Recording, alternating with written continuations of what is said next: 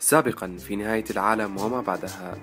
وتبدأ السوء من بداية الذهاب إلى جهنم. فعول فعول فعول فعول تقوم الملائكة الكرام بعملية الدع وهذا النوع خلقت منه الجن في السابق فهذه الخصومة هي جحيم فوق الجحيم الأصلي. وهذا أشد أنواع العذاب. لماذا؟ لذلك هم متقاربين تقريبا بالترددات الفيزيائية. النوع الآخر من العذاب هو السجر. أما الخلود في جهنم فنوعان. أما الذين رضي الله عنهم فسيكونون أيضا خالدين في درجات الجنة التالية.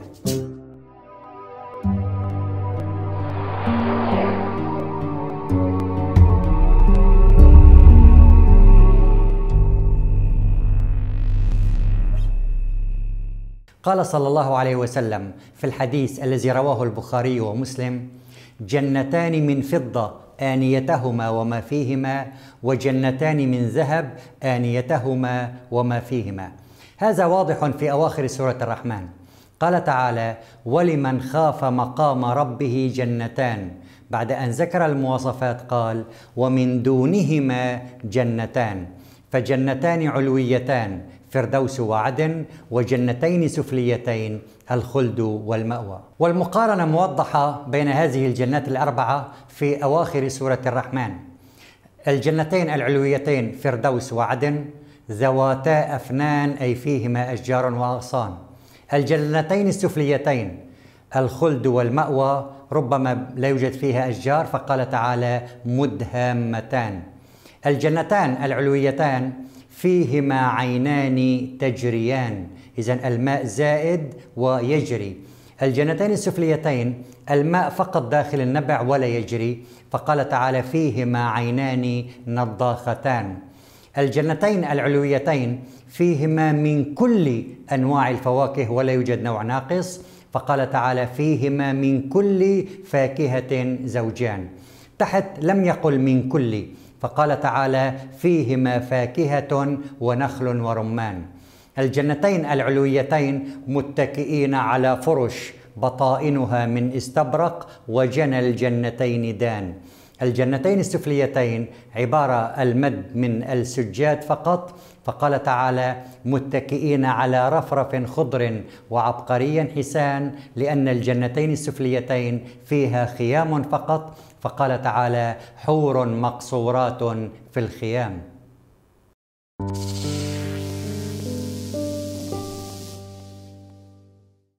ومن أجل المزيد من الإيضاح سوف نعطي فكرة عن كل جنة على حدة.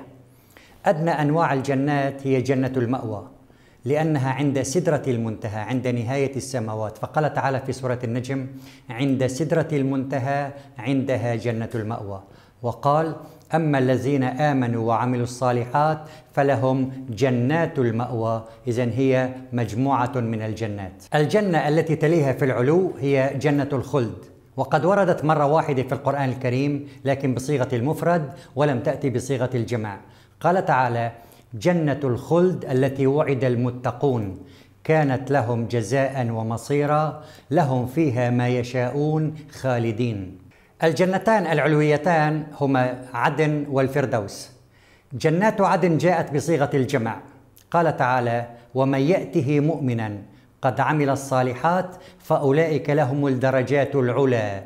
جنات عدن تجري من تحتها الأنهار خالدين فيها. لماذا قال من تحتها الأنهار وما هو الفرق بين من تحتها الأنهار وبين تحتها الأنهار؟ تجري من تحتها الأنهار أن النبع موجود بتلك الجنة. أما حينما يقول تجري تحتها الأنهار أي أن النبع ليس في تلك الجنة لكن الماء يمر مرورا من تلك الجنة وقد وردت تحتها الأنهار مرة واحدة فقط في سورة التوبة. وللمزيد من المواصفات عن جنات عدن في هذه الآية الكريمة. إن الذين آمنوا وعملوا الصالحات أنا لا نضيع أجر من أحسن عملا.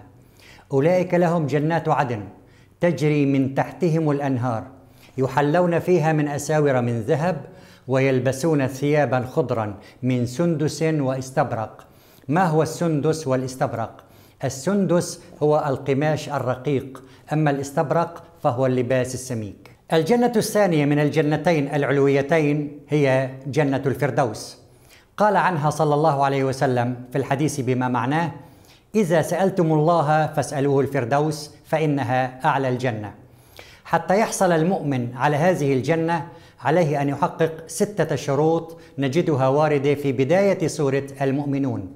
قال تعالى قد أفلح المؤمنون الذين هم في صلاتهم خاشعون. والذين هم عن اللغو معرضون والذين هم للزكاة فاعلون والذين هم لفروجهم حافظون. إلى أن يقول والذين هم لأماناتهم وعهدهم راعون والذين هم على صلواتهم يحافظون. أولئك هم الوارثون الذين يرثون الفردوس هم فيها خالدون.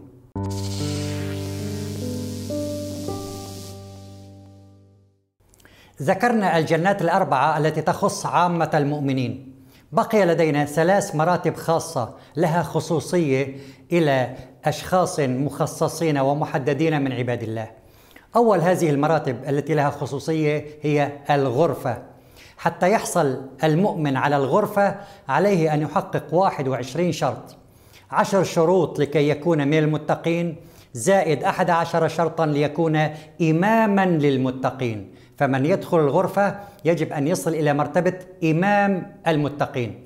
ما هي الشروط العشرة التي وردت في سورة الأنعام لكي يكون من المتقين أن يتقي عذاب الله؟ سنذكر بعضا منها. قال تعالى في سورة الأنعام قل تعالوا أتلوا ما حرم ربكم عليكم ألا تشركوا به شيئا وبالوالدين إحسانا. إلى أن يقول بعد العشر صفات ذلكم وصاكم به لعلكم تتقون. هنا يصبح متقي. عليه أن يحقق أحد عشر شرطا إضافيا وردت في سورة الفرقان. تبدأ الآيات الكريمة وعباد الرحمن الذين يمشون على الأرض هونا وإذا خاطبهم الجاهلون قالوا سلاما. لا يصدر منه إلا إلا كلام سلام لا يشتم احدا. إلى إلى أن تقول الآيات واجعلنا للمتقين إماما. أولئك يجزون الغرفة بما صبروا.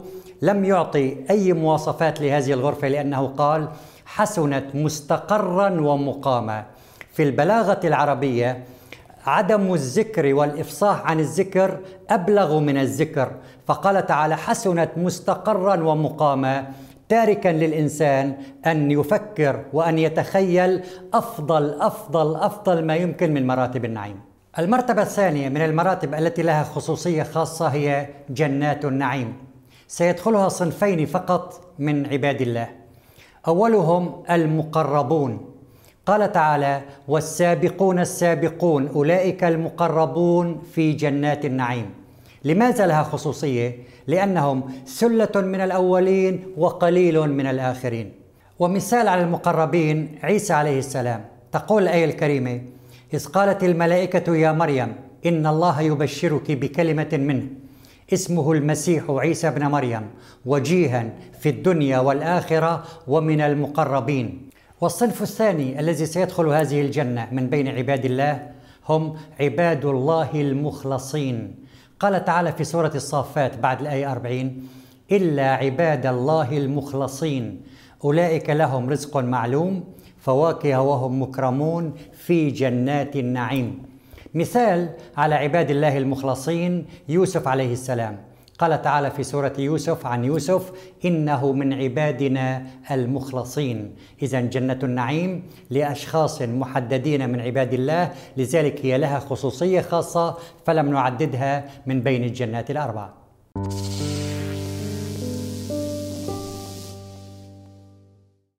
بقي أعلى أعلى أعلى المراتب ذات الخصوصية الخاصة جدا جدا جدا. هو المقام المحمود وهو لشخص واحد فقط من بين كل مخلوقات الله. هو النبي صلى الله عليه وعلى آله وصحبه أجمعين. تقول الآية الكريمة عسى أن يبعثك ربك مقاما محمودا وعسى من الله توكيدية وليست احتمالية.